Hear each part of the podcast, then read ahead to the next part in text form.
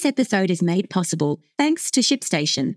If you're wanting to increase brand recognition and create personalized branding that sets you apart, ShipStation's customization features have got you covered. Create branded tracking pages, returns portals, custom emails, and packing slips that leave a lasting impression. Head to shipstation.com/au and enter the code SheComSuccess for a bonus 30 days access. Hello, gorgeous. Welcome to She Talks e-commerce, the podcast that gives real actionable advice and rare insights into some of the world's most beloved e-commerce brands. I'm your host, Lisa Jones, and over the last 14 years, I've built and scaled three multi million dollar online brands, including Eco Originals, the world's greenest nappies and wipes brand. But I started exactly where you are now in this podcast, we'll interview founders and industry experts to uncover the actual strategies they use to get where they are, and we share key takeaways that you can implement to sell more online. If you're currently feeling lonely, overwhelmed, and you know your brand can be destined for so much more, then this is the podcast for you. Let's jump in.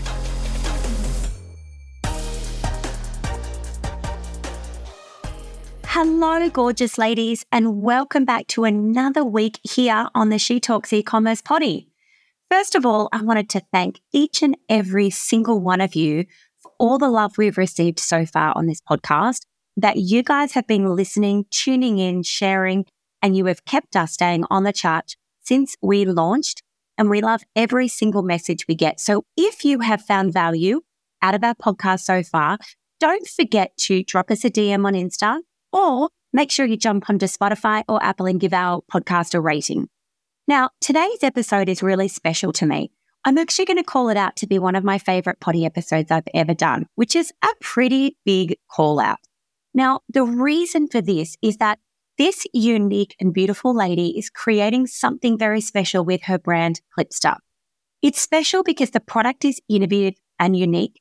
It's also manufactured here in Australia, which took her some time and effort to engineer. But I love it because of the resilience that she shows up with every single week in her business.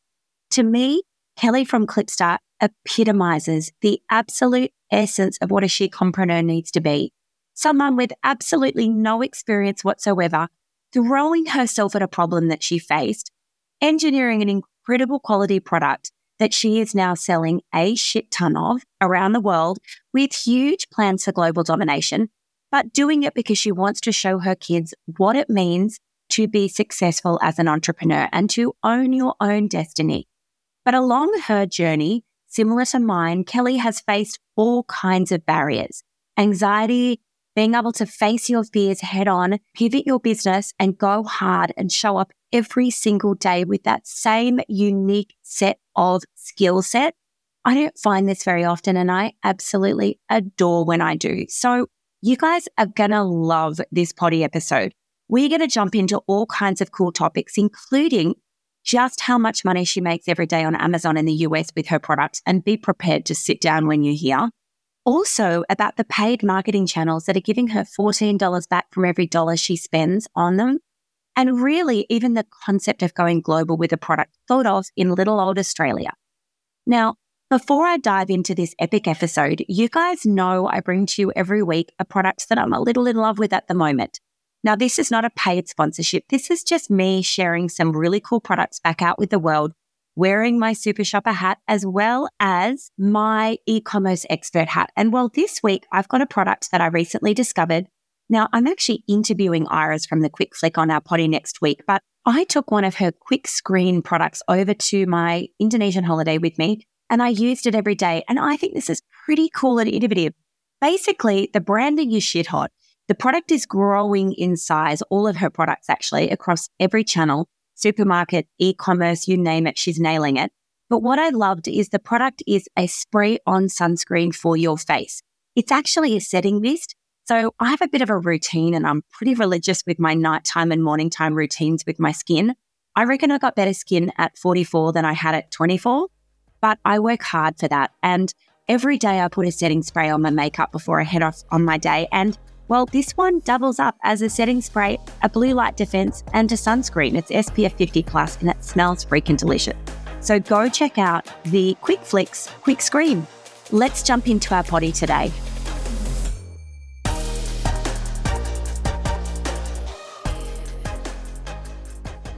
So, hello, beautiful women. And today on the podcast, I have one of my female crushes. I'm going to be really honest.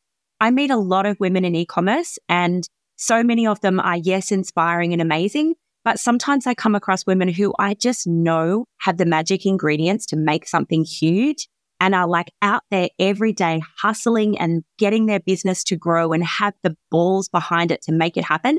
And Kelly from Klipsta is one of those people that I massively admire.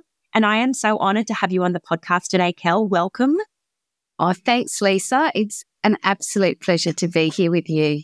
And I'm really excited in this podcast today to unravel some of the success strategies that you've used to really take an idea and do what we all dream of doing, which is to make it explode and grow. And of course, in your journey, there will have been some things that didn't go right. And then there's a whole bunch of stuff that you are doing that is absolutely nailing it. And I love to look at both sides. Let's start though with what is Klipsta and why did you start to create it? Talk us through.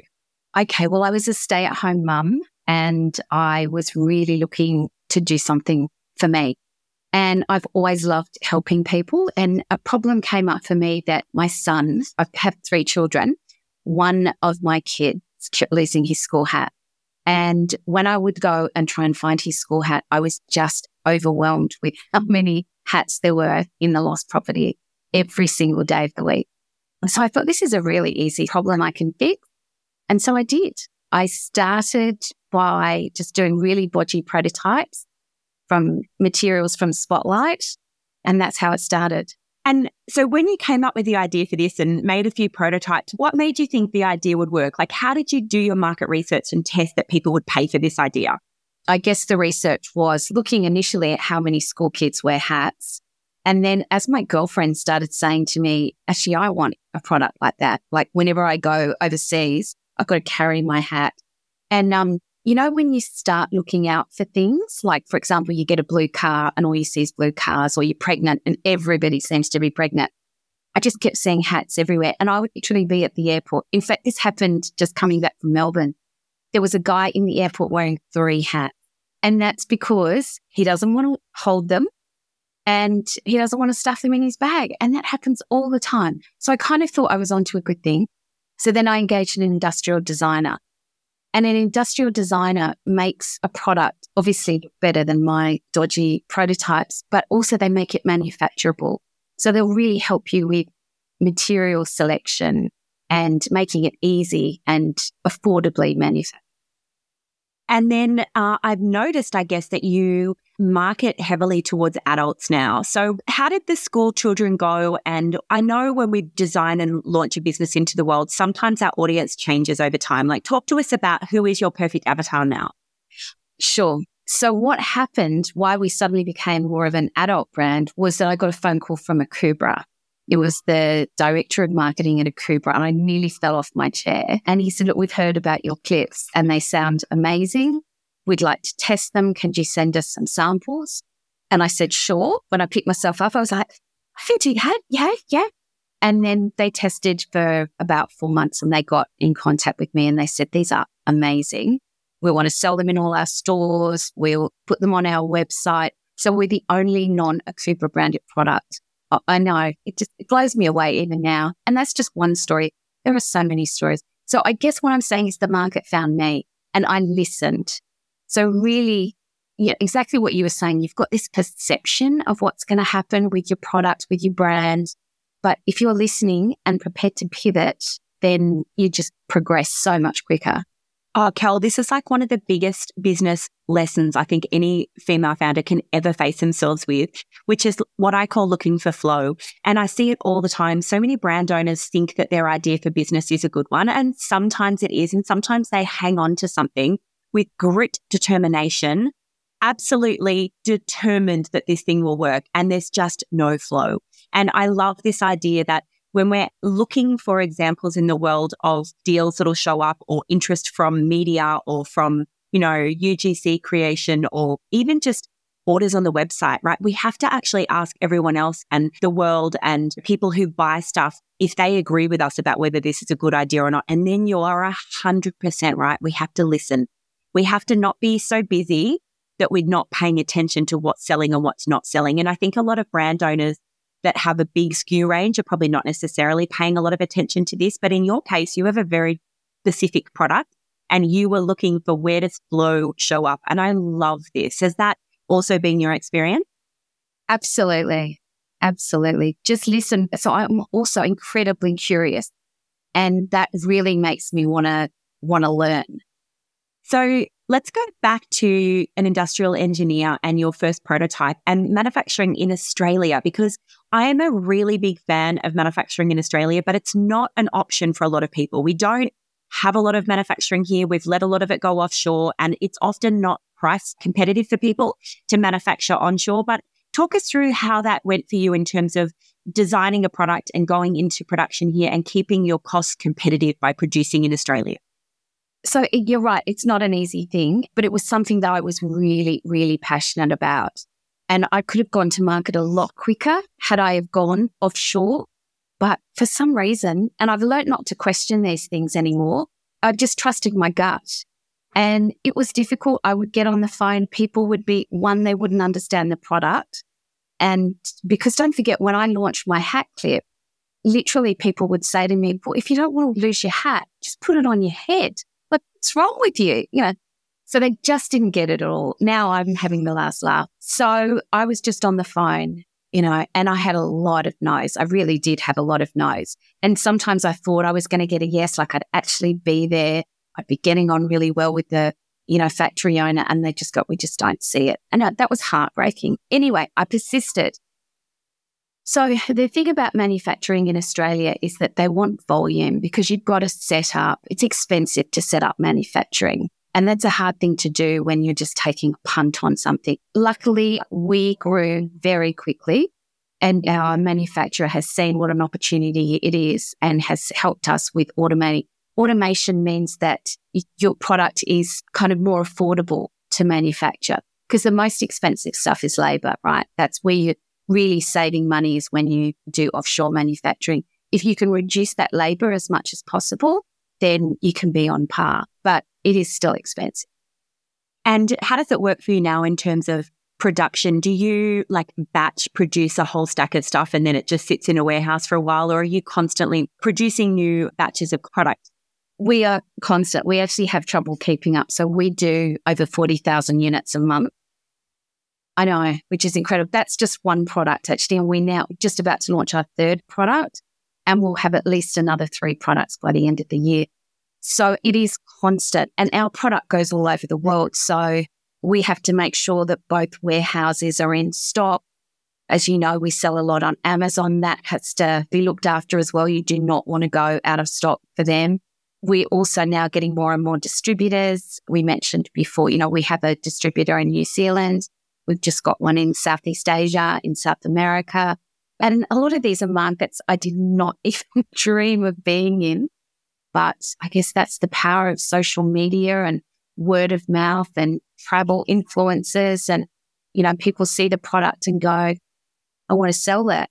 And that's the power, Kel. Like, if we're really honest here, in my opinion, that's the power of a product that meets a problem that people face that there doesn't have a lot of competition out there. So for you, you've solved a problem for people and therefore it's attractive globally for people to find it and then realize they need it in their own country. So this is, I guess, this perseverance and tenacity piece that I'm so inspired with you about. You touched on it earlier about manufacturing and how easy it would be to take a bunch of no's as a no. And I can relate to this with my nappy brand. It took me two and a half years of R&D and a whole bunch of no's to the point where I ended up bringing in a compostable resin company to work with manufacturers because I kept saying yes, like, yes, you can. And everyone kept saying, no, no, we can't. And I think there's a certain element of a she compreneur that is super successful. A key ingredient here is tenacity. It's perseverance. It's not taking no as an actual answer. It's continuing to pick up the phone and keep ringing other people who might know other people who might suggest someone. And you keep making new phone call after new phone call after new phone call almost like a journalist or something where you're like on a story like a hound dog, right? Until you get your answer. And it sounds to me very much like that's been a strength of yours as well, Kel. Oh, exactly. That's exactly what it is. I am very, very tenacious, but I'm also really learning to be more resilient. I mean, you just have to be in business. You know, we can sit here and go, oh, this business is amazing. And, you know, isn't she lucky? She developed a product and it did really well. It is a roller coaster. Every single day is a roller coaster. There are so many moving parts and that's amazing. And some days it's just really scary, but I'm learning to be a lot more resilient. I always get back up again. So, you know, so far, so good. And I'm really learning to sit with fear and not let it stop me. So I guess my word this year was to be brave. And being brave is just amazing. Consciously deciding to be brave is unbelievable because it doesn't stop the fear from happening. It's still there, but it's not stopping you. And once you're unstoppable, what can't you do? Oh, I can't even tell you how much I love this because you've just hit the nail on the head of another key ingredient in a really successful female brand owner, and that is bravery. Like we have to be brave. And I have a bunch of little sayings that sit in my head all the time. And one of them is fortune favors the brave. And I think that we really have to develop a certain amount of aptitude to not letting fear stop us or slow us down. And I'm sure there's many nodding heads right now, women listening to the potty who understand that fear can cripple us it can paralyze us and it can make us contract. I mean, I think fear in and of itself is a very contracting emotion. But the opposite is actually required when we face fear, which is that we expand, we get brave, which is to really be courageous and go outward more and actually face the fear and feel it, but do it anyway. That's my experience of it. And I'm thick in this at the moment with SheCom and with a whole bunch of other projects I've got on the go. I have to be brave and I'm self funding my whole business. And we're a team of 22 now. I have no loans. I have no investors. I'm doing 100% of this on my own. And I think that takes big balls. Like my husband takes his hat off all the time and says, you know, wife, you have a massive amount of bravery to pull this off.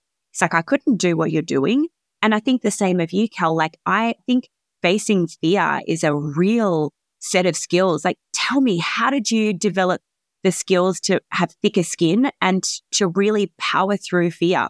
I guess I kind of thought of what my goals are, and I have pretty big goals. And it's realizing that unless I address that fear, am I happy for those goals not to be reached? Am I happy to have gone partway through the journey and then given up? Yeah, that's been really important is looking at what my goals are. Why am I doing this? I want to show my kids that you can have absolutely no experience whatsoever, but just a passion to do something like me. And as long as you've got that passion and you're prepared to put in the hard work, you literally are unstoppable. And, you know, it makes me happy. And I want to inspire other people if that's what they want to do. I want to show them you don't have to have any skills. I had no e-commerce skills. I'm terrible at sales. I'm not salesy at all, but I'm doing a pretty good job. I reckon anyone could if they put in the work. It can be so frustrating and time consuming to try and find out which couriers offer the best deal. ShipStation integrates with over 200 shopping carts, marketplaces, and carriers and provides you guys with savings of up to 58% across Sendle, Couriers Please, and Aramex rates here in Australia so that you can avoid bottlenecks and find the best rate with ease.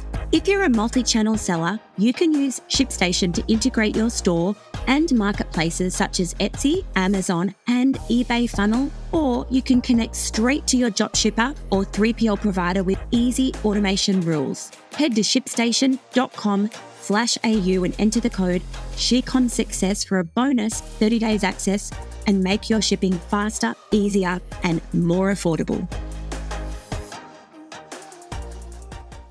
You're doing an amazing job. Let's talk about feelings for a moment. One of the things that I feel as a woman in ecom, and you, you even mentioned a gut instinct earlier, is that we're, as a species, I'm going to call it, we're a bit more empathic and thin skinned than men.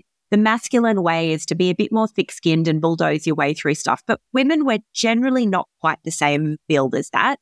We tend to feel things. So if you get trolling online, we really take that to heart. If a deal doesn't come our way or somebody backs out at the 11th hour or funding doesn't come through, it can like absolutely steamroll depression and anxiety and it can unhinge us for days. I have been known to crawl into my bed and hide under my doona in the middle of the day while I try and process something that may have come my way. How do you handle it? Well, first of all, I'm exactly the same. And my husband knows when we get hit with something, because, you know, this business is my baby. I literally, I will allow myself to have two days of, you know, sometimes not even getting out of bed, just like I'm just wallowing in this. But then I get up and I work out how I'm going to move on because that's the only way, really. So, exactly feel all the feels, be really down, wallow in that fear, and then stand up and work out how you're going to move forward. And for me, that's exactly going back to my why. Why am I doing this? You know, being proud of myself. I'm providing Australians with jobs. I'm, you know, showing my kids what to do. I'm, you know, there's, there's lots of things that I should be proud of. And I'm saying that as someone who actually finds that quite difficult to say. And then I have to remind myself of, which is probably a little different to guys as well. Right. Because women, it's almost like a given that we're supposed to be humble, right? That we actually can't be all gloaty or egoic about our successes. And I think we find that really hard. I do. I, I actually got a tattoo on my hip the other day and it says three things choose kindness, be present, and stay humble. And they're my three mottos this year to the point where they're only tiny writing and it's on my hip under my swimmers, but it's my mantra this year to, to retain those things. And the stay humble is a reminder to me that it's great to show confidence and success, but equally we should stay humble. But I also think women maybe stay too humble sometimes and are not good at showing confidence in something. Yeah, I love that you say that. My values that I have to go back to all the time to remind myself, you know, when I'm losing my way, a curiosity. We, we spoke about that before. Bravery, kindness, and authenticity. Like it's really important to remember who I am. And there are so many ways to do a business. And at the beginning, I would be like, I'm failing at this. I'm rubbish. You're meant to do this. How did I not know that? I should have done that. Coulda, woulda, shoulda. I did it my way. And that's why I love, I know you talk about girl crushes a lot, but there's someone called Sara Blakely. A lot of you, I'm sure, will know who she is, but she's amazing, absolutely amazing. And the main thing that I love about her business is that she's always herself and she's married to a crazy eccentric guy and she just doesn't care what other people think. But she's also really beautiful. She's not an asshole. She's really gorgeous. And um, anyway, that's my girl crush. But what she's taught me is that you do it your way. And another thing that you touched on there was ego. I didn't even realize how much ego I had until I created this business. And really, if you want to be successful in business, you need to put your ego at the door. You need to really stop thinking that this is all about you and your rights and this is the way to do it and how dare they and listen, listen and yeah, put your ego away because the world has a lot to tell you. I love it. You're absolutely right. Not copying anyone else's journey, but being bold and authentic in the world and showing up every day, that's just an insanely important asset for a female to develop and understand about themselves. But also, you know, back to the hiding under the doona for two days, like I definitely have moments like this. And I actually ask myself sometimes when I go to bed at night, did I take at least one step forward today? Even if today felt like a failure on some level, can I consciously say, by doing the a million things I did today was one of them a step forward. And, and I can pretty much never go to bed without saying, yeah, I took a step forward. And I think it's really important to recognize that everything in the world that comes our way is figure outable. There's nothing that we're going to hit that doesn't have some kind of solve. And it may be, just maybe, it's a left turn instead of a right turn. And sometimes they can look like a failure, but in all those instances, I can look back at them and see that perhaps there was a reason why that deal didn't come through or that person let me down because actually there was something better waiting. And it's figure outable. Just show up again the next day. Every day is a fresh day, new smile, new outlook. Don't let it get you down. And that's that resilience piece for me. Has that been your experience as well, Cal? Absolutely. Definitely. And some of those days when you were saying that, you know, always moving forward, some of those days on the, you know, on the bad days, the not so good days, moving forward is just not giving up. You know, if you're still in the game, you're still on your way there, you know, and some days that's as good as it gets. But yeah, you, you need a lot of resilience and you need to realize that it's a long game. being in business. I mean, I guess it depends what business you're in. My business, I used to feel like, oh, it's a race. And if I've made a bad decision, that's going to impact the result that eventually that I'll get to. But actually, it's a long game, you know, and I'm learning. And I love what you said too about when you think that things are going to go a certain way and they don't, and you're like, oh, that's terrible. In my experience, there is always a silver lining. And actually, my worst disasters have made me pivot in a way that made us much more profitable. So do not be scared of disaster. I completely agree. So look for silver linings, ladies. Write it on a post-it note and stick it on your wall right now because silver linings are everything. We could talk about this all day because this is topic so close to my heart, but let's switch over to some more strategic topics now. I'm super curious about your growth in Australia, closely followed by your growth in the US and what sparked your desire to grow beyond the Australian market? And then how did that look for you when you moved into the US? I guess what sparked it was that I have big number goals, not because I'm particularly greedy or, you know, I want to be a squillionaire, but why not? I- I'm really aware that, you know, I mean, I'm 51, I've got three kids. Why the hell not? So I guess my thing about going to the States was it just would amplify my business. And so that's why it was always, even when I first started, it was on my radar. And a lot of people thought that was crazy. They're like, what are you talking about? The US? But from day one, I did. So yeah. So let's be clear then. I love to reframe where I see it. You've gone Australia and the US really early in your journey for numbers because a lot of businesses, and there'll be a lot of nodding heads right now, operate on a volume basis. And the greater the volume, the more benefit there is to the business, not just in revenue and profitability, but also in scale for manufacturing. So people underestimate sometimes how important it is to grow your sales as quickly as you possibly can because it gets you a lot of scalability with your manufacturer that can reduce your per unit cost for production and it can at least give you much more real time production of products. So talk me through moving into the US. Like a lot of our Australian brands are super keen to sell in the US. It sounds a lot like the gold medal winner. Take a product from Australia and sell it in the US. But what was your actual experience like with regards to Amazon, which is a bit of a beast? and then even selling into the American market, which is a different environment to accept a product.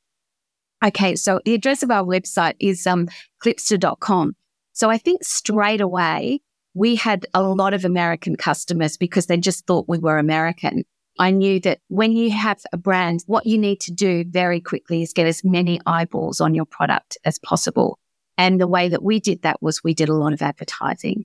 And so we were getting a lot of customers from the US straight away. And then what happened was that we started getting copycats.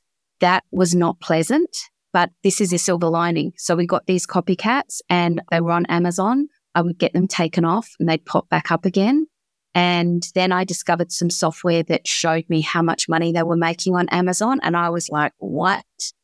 If you can't beat them, join them. So they were making like 50,000 US a month really bad copies of our product. So we went on. So that was a perfect example of a disaster, what I thought was going to kill our business, actually being incredible because we do quite well on Amazon. So, oh, I've also done a US trade show. So I've done New York now and we're in lots of US shops. But to be honest with you, the shops have approached us. That's even the same here. We have not actually actively, other than trade shows, we don't actually actively pursue shops. And that's a real missed opportunity on our part. And as we are getting bigger, that's what we're concentrating on now. So currently our business is about 75% ecom and 25% wholesale. And we were really going to scale that up this year. That's what we're working on. Right. Well, one of the hidden benefits to wholesale that I discovered a long time ago with my nappy brands is that it becomes another channel of marketing for you. So when somebody goes to a little boutique homeware store in a small country town on their Saturday and finds your product and maybe buys one for themselves, the next time they need to buy a bunch of Christmas presents, they think I should buy my whole family a Klipsta because it's such a great present to give others. So it often drives traffic back to your website to its awareness and it's a form of marketing and it's such a clever way of approaching it. And I'm a massive fan. I think wholesalers are very underutilized resource for a lot of brands that produce their own products. Yeah, I completely agree. And we're very lucky to be in some amazing shops, like just pinch me moments. The thing about those shops that stands out is that they really love their customers and their customers see that.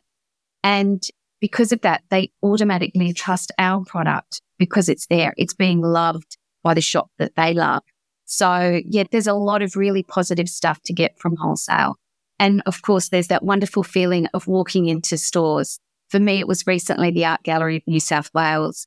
You know, this gorgeous brand new building and, and there were my products. And I'm like, ah. Congratulations. That is a good feeling. I, I can relate. My daughter, Maya, who's now 12 and acts 19, when she was two, she was actually a, uh, the face of one of our sizes of nappies. And I have lots of moments where I've taken Maya into shops over the years and she's seen herself on the shelf. And I've got photos of her like pointing at herself on the shelf. And it's kind of definitely pinch me moments. It's a very exciting thing. I'd love to talk a little about South America for a moment. You talked about going into other markets that were perhaps unexpected. And I was recently at online retailer chatting to a whole bunch of super cool software platforms and trade exhibitors from around the world. And I got chatting to one particular brand that is part owned by Shopify. And they mentioned that Mexico at the moment has a 60% increase in retail sales on e-commerce this year, whereas so many other markets are either negative or flat. And I thought that was such an interesting observation or reflection of statistics to show us that there are markets around the world that are catching up to the fact that you can buy online and there's opportunities there. So how has South America looked for you? Is there anything that you've observed there? Well, it's very new for us. Absolutely. I mean, we do sell in Mexico, so we do have a channel there already. But in terms of being approached by a distributor and a really big distributor over there was just, you know, completely unexpected. And you're right, we're so US centric. I guess my products, you know, my main product, my hat clip, really makes it easy for people to bring a hat with them wherever they go. And a lot of these countries are really hot and they like to keep their skin quite light as well. So, you know, it, it's a no brainer. It's an absolute no brainer. It's a really healthful product for people in those countries. But as I said, I would love to say, oh, I really cleverly and strategically organized that. I didn't. I've been approached. And if I'm honest, every single one of our distributors, they've approached us. But that's the beauty. You know, it's like you've got to be out there putting in the work for the luck to come. So I've been at trade shows. So that's where they've seen me All customers have spoken at, about us because, you know, we're in shops. We're there for the opportunities to come to us. And tell our audience today how you would understand if a distributor was legitimate or not. Because, you know, when I had my nappy brand, we would get emails almost every week from random people around the world who were like, I want to take your product into Taiwan. I want to take your product into, you know, all these kind of opportunities would appear. But how do you know what's legitimate and what's not? What's your process for determining real distributors versus pretend distributors or fake people? Basically, speaking to their customers. So, looking at their, you know, the materials that they're giving you, having a look online at the shops that they're in, and then contacting those shops. Yeah, contacting those brands. I do a lot of research for things. It's that to me is just a no brainer. Yeah. So do your research because there are people, particularly when we're in New York now, we had people left, right, and center saying, Oh, we'll be your agent, we'll be your, but you know, unless I know that other good brands are with them, I'm just not interested. So that's how I do it. References and research. I love it. It's just that reminder again to that tenacity of what we have to do as she compreneurs is look at every opportunity, but research it. And I always ask for references when I work with third parties from overseas, I'm always looking for two to three references of people that I could look to and trust. And then I want to know that they have good experiences with that third party. I think that's a really valuable piece of advice. Yeah. And just going back to what I said before about ego, putting your ego at the door. So one of the things that I do is that I'll, if there are brands that I really respect, I'll call them or I'll go and visit them at a trade show and say, look, this is what I'm trying to do. You've done this. Have you got any advice? Have you, you know, I've got no problem with being the newbie, the person that doesn't know anything. And I find that most people, most brands have been absolutely gorgeous, you know. I agree completely. It's a, also a massively underutilized thing that a she-compreneur can do, which is actually just to pick up the phone and ring your competitors or other brands that you crush on and ask them. I've always done that and I'm always surprised by how few people do that. I regularly will say to a client or uh, some amazing woman I know, Hey, they're doing this. Go talk to them. And I don't know if they ever do or not, but I'm like, what have you got to lose? They can just say no. But what if they say yes? and they share a whole bunch of experience they've had that solved their problem that could help you solve your problem way quicker than sitting around trying to figure out on their own. So I love that you do that too. And you're amazing at that, Lisa. Like you're a real connector. You're like, I think you can learn from you and you can learn from them. And, you know, we're all here to, to help each other, you know? A hundred percent. I agree on that. I know what it's like to get stuck in your business every day like a little mouse on a wheel, building, building, building, and forget that it takes coming out of your business sometimes in order to blow it up. And I want to give you a personal invite to the best event of the year. It is called SheCom Live. It is on the Gold Coast, 6 and 7 September. And this is your personal invite to come and join us for the week of your life because at this event, we're going to have 500 amazing women just like you. We're going to have 30 speakers hit the stage over two and a half days, and we are going to knock your socks off in terms of fun, connection, inspiration, and doable strategies so that you go home at the end of a couple of days with an exact framework of how you can blow up certain aspects of your brand and a completely full cup. So head to shecom.co and check out our Shecom Live event and grab your ticket today before it sells out to come and join us for the week of your life. Let's switch focus again a little. I'd love to talk about logistics. So, in your situation, your products are quite small and light, which is amazing, but you still have volume issues to do with logistics. And I'd love to know I believe you have a warehouse in Melbourne and is it San Diego? And are you doing FBA with Amazon or talk us through how you've handled your logistics? Ah, okay. Well, I'll talk about how we set it up, why we set it up. So when we launched originally, so it was 2020 and we were in COVID, I'd never done any of this stuff before, obviously. And straight away we were getting sales from the US and we would send them out via Australia Post originally and then send, and they were taking like three weeks. In America, that does not fly. You know, you, it's like you've killed someone's grandmother. They are angry instantaneous orders, please. So I was like, oh my God, I've got to do something about this. Because at that time, I took everything personally. How could I let this happen? I'm letting them down. I feel so terrible, you know. So it was looking at 3PLs. We tried a few 3PLs and, you know, we were just very much a number. And so it was, you know, word of mouth, speaking to people who can help us. What can we do? So we have to make sure we have hundreds of thousands of magnets that do have to come in from China because they are the only place that make neodymium magnets. So they come by sea and then we have to, as quickly as possible, get 40,000 units out a month. And, you know, this is not ideal, but we fly everything. So that is not great. That is not great for the environment. I'm not too happy about that. And also cost. It's a lot more expensive to fly than to put stuff in a container. So that is something in the next six months that we are looking at changing that. But um, yeah, it's just we need to get a lot of stock. We're lucky to have that problem. I recognize that. But yeah, stock needs to be everywhere that it is quickly.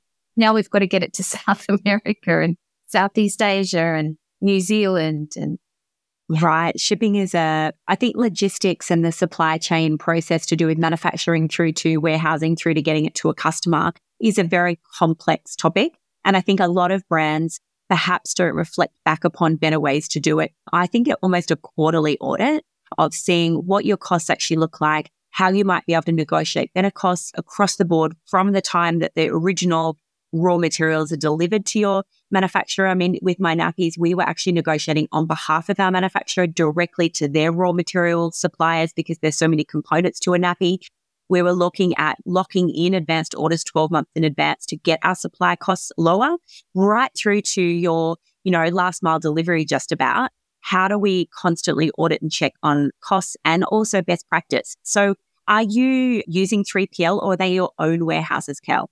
We've got a relationship with them. So they are a 3PL, but for example, in Melbourne, it's just our product, you know, so they're contracted.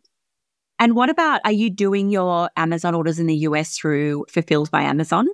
They are fulfilled by Amazon. And we also have an agency. If you want to be successful on Amazon, do not do it yourself. You know, we have a very large ad spend on social media and Google ads and all that sort of stuff. We also have that same thing on Amazon and we have an agency that looks after us. And, you know, it costs about $4,000 US a month, but we like 10 times that. So it definitely, definitely worth getting an agency because Amazon is tricky. It's really tricky. It sounds easy. Put your pictures up. There is a lot to it. And I would not recommend doing it yourself. No, actually, people ask me regularly because I'm an e commerce expert, like, what do you think of Amazon? And I'm like, I know nothing about Amazon. And I think the coaches that are Amazon experts know nothing about e commerce, and the e commerce coaches know nothing about Amazon. It's like a whole behemoth beast that has an entirely different algorithm and set of criteria and desires that I honestly can hand on heart tell you. I am no expert at Amazon. I shop on Amazon. So I'm a super shopper, a prime shopper, but I don't know. I think Amazon 100% agree with you. I think you have to have some pretty steep learning to make Amazon work for you. Yeah, 100%. Yeah, amazing. And then let's chat about advertising. So I would love to know what your experiences are. I'm going to say all of our women in ecom have a love hate relationship with Facebook ads. I think there's a definite move towards the cost per customer acquisition being so much higher now than it was a few years ago. And that makes it very much a bit of an unstable method of top of funnel acquiring customers. What's been your experience with Facebook ads in the three years you've had your brand? Absolutely not performing the way that they were. So I 100% agree. We're now seeing really good return on ad spend is Google. Mm. And, you know, we've just gone on to YouTube. Did not expect that. YouTube is fantastic. TikTok, have you tried TikTok? Yeah, we're doing a bit of TikTok too. So in terms of advertising, yeah. we're having a lot better return on ad spend on those channels immediately. You know, we're talking, you know, some days it's a ROAS of nine, which means that for every dollar you're spending, you're getting nine back and it's been up to 14. So that's like old days of Facebook. So yeah, you know what? It really depends on your product too. And again, it's pivot, pivot, pivot, pivot, listen. And the beauty of if you're on things like Shopify, like we are, is you have data.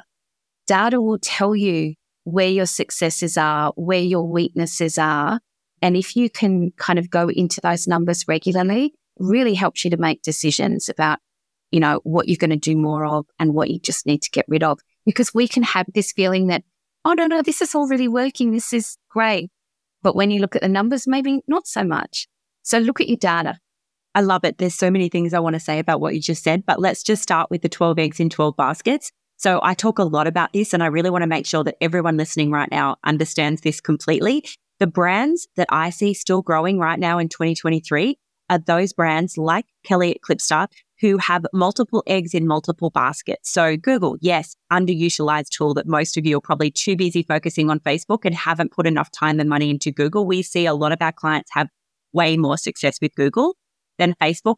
Testing Pinterest, YouTube, TikTok there's so many other places to try and mix your paid ad spend across rather than just looking at one basket. And in your case, Kel, you totally have 12 eggs in 12 baskets. And that is so much safer as a brand than 12 eggs in one basket, which is what a lot of brands do. And it always worries me when I see brands who say, Oh, yeah, I've got a big Facebook ad spend. And I'm like, Great, but what else do you do? And that's it.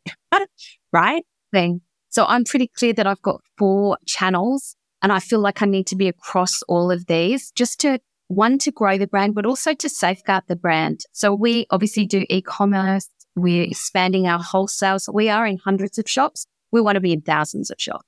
We use platforms like Amazon and we're just starting with Faire in the US.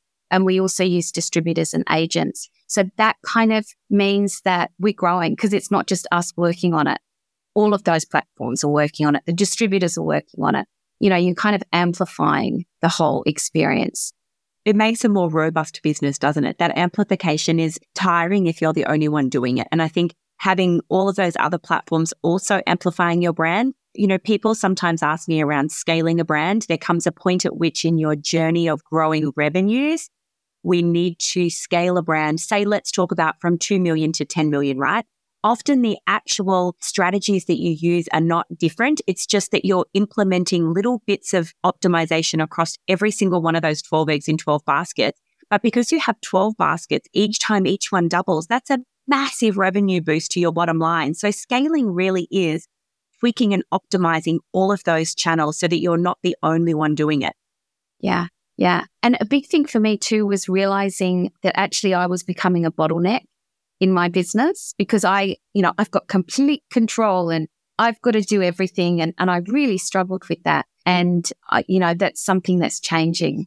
Getting more staffing, which I was really resisting, it's a game changer. I needed to get out of the way. I mean, I'm still running the business, but I don't need to do everything. And it's really freed me up to do the good stuff. I literally was having a great chat this week with um, Nathan Bush, who has the Add to Cart podcast around this exact topic. Yeah, which is this exact topic, which is that so many women who are scaling brands become the cork in their own bottle. But more than that, when they recognize that they need to get out of the cork to allow more flow, which is having more team around you to do more so that is, everything isn't coming through you. What they often don't then get right at that point is that they don't understand the importance of hiring people that are better than you. So when we're in the early part of our journey, we hire under us because we're tight ass, right? So we're like, I'll just put a little freelancer on to do social media or I'll just get, you know, a mum from home to do customer service. And then there comes a point at when you're doing multiple millions of dollars a year. And this is where I'm at with SheCom at the moment is that I'm actively hiring and growing my team with people that are way better than me at their jobs and their specific genius zones so that I actually make myself redundant. That's actually a clever business. Even though I want to retain the strategy and the ownership and the leadership of the team, I want them to be so much better than me at their role. And I think that's also a really clever scaling strategy to get yourself out of the cork in the bottle. Absolutely. And the reason you can do that is because you take an ego out of the equation. You're not thinking, I have to be the smartest one and everybody in this team has to be looking up to me and I need to be the, you're like, no, let's open this team up. Let's get fabulous people to do that, fabulous people to do that. And yet you don't need to be a hundred percent and get them to buy into the why. You know, you and I talked on the podcast before we even hit live today. And then during the podcast around our why. And, you know, your why is pretty clear. Three children want to show them what an empowered mum who hustles and can make it. And I think that's such an admirable thing. I have a similar why with my daughter, but I think having your team also buy into your why is a really important part because then, you know, the 10 o'clock at night call they've got to make to get someone overseas say yes to a deal they're trying to pass across the line they're not going to do it if they're not bought into the why or the mission of the brand. And I think that's also a really important aspect. That is so true. I mean, I pinch myself every day. My team are incredible, like absolutely incredible. Yeah. So they, they're totally on board with the why. Yeah. I love it. Love it. I'm, I'm so blessed to get to work with them every day. Amazing. Now, I could literally talk to you forever, but there's two things I want to ask before we finish the podcast today. And one is around proof. So I think for a brand, especially a new product in a new market where you're like the duck at the front of the V, proof becomes an incredibly important part of saying to people, Hey, it's okay to pop 50 or 100 bucks on my website because here's the proof that my product is incredible. It's reputable. It's going to work. There's guarantees if it doesn't. And I know on your website, you have a stack of reviews. So talk to me about how important proof has been and how you've been able to get that many reviews on your site and how it's impacted sales. Yeah. I mean, proof's everything. I don't know about you, but I rarely even go to a restaurant anymore without having a look at the reviews. Yeah. I realized pretty early on that we need, I mean, I knew that we had really happy customers, but it was important to show the world that. So I use an app called Stamped.io. There are lots of them out there and it basically is just a, a flow so that after, after someone has bought from you, they get the opportunity to write a review and then it pops up on your website and it's gold. It is absolutely gold. I wouldn't imagine not having reviews on my website. So a lot of our listeners do use stamp.io. There's a number of reviews platforms that we talk about in our things as well. But would you say that by following the automation processes within the app to ask for reviews, that's been your primary way to grow the reviews? People love your product and they're happy to offer them up. Yeah, absolutely. Like I'm blown away. The other good thing about having reviews on your site is if you're ever having a shitty day, which I often do, if I open up my website and read those reviews, I'm like, oh my God, I remember why I'm doing this. You know, I'm helping people. It's just amazing. You know, it can totally change your day around. So, um, reviews are non negotiable. You've got to have them on your website. Amazing. And then I would love to ask you as our final question on the potty today. We always talk about our ecom brand crushes. And you're absolutely one of my brand crushes, by the way. But I, I regularly put my super shopper hat on and I buy a lot of stuff online. I'm quite a consumer, if you like, but I want to know from you, Kel, like who are your brand crushes when it comes to e-commerce? Well, I mentioned Sara Blakely and her business is Spanx. One that I've looked at recently purely because we're about to launch a new website. So I've really been looking at websites recently and there's a website called Bed Threads that does beautiful linen bedclothes. They do such a beautiful job of presenting an enormous amount of product in such a seamless and not an overwhelming way so that people can shop, you know, through all of those products, put their own bundles together and it looks beautiful. It's seamless. I, I just think it's genius. How clever. It is true. You know, nobody's ever mentioned yeah. this specifically with a brand crush before, but looking for a brand crush that has a really wide SKU variety, but makes it seamless. That's actually quite a trick in e-commerce. It really is. Yeah. Cause you're trying to make it as easy as possible for the customer to buy. And if you have a whole heap of SKUs, that's really tricky. You don't want them just scrolling through. So they do a beautiful job of making life easy for the customer. And that's what we're all about. Amazing. So, listeners, go check out their threads. And on behalf of everybody who's enjoyed today's podcast, Kel, I want to thank you for coming on. I know for me, I could talk for hours with you about life and balancing being a mom and running a business and the perseverance that it takes to do so. But we're out of time for today. So we'll just have to have you back and get a take two in 12 months time. We can see how your journey's been over the next year as you continue to scale and grow and bring out more products. And I look forward to seeing you for a hug somewhere soon. Me too, Lisa. It's been great, and I'm always very happy to come back. Amazing. Thanks so much, Kel. Thank you so much for listening to today's episode of She Talks E-commerce. If you loved this episode, be sure to click follow because the episode we have next week is one you won't want to miss. And if you're ready to work on your e commerce business but aren't sure where to start, then use the links in the show notes to book your free strategy call with our coaching team today and let us help you to blow up your sales. Until next time, my friend, have a wonderful week ahead.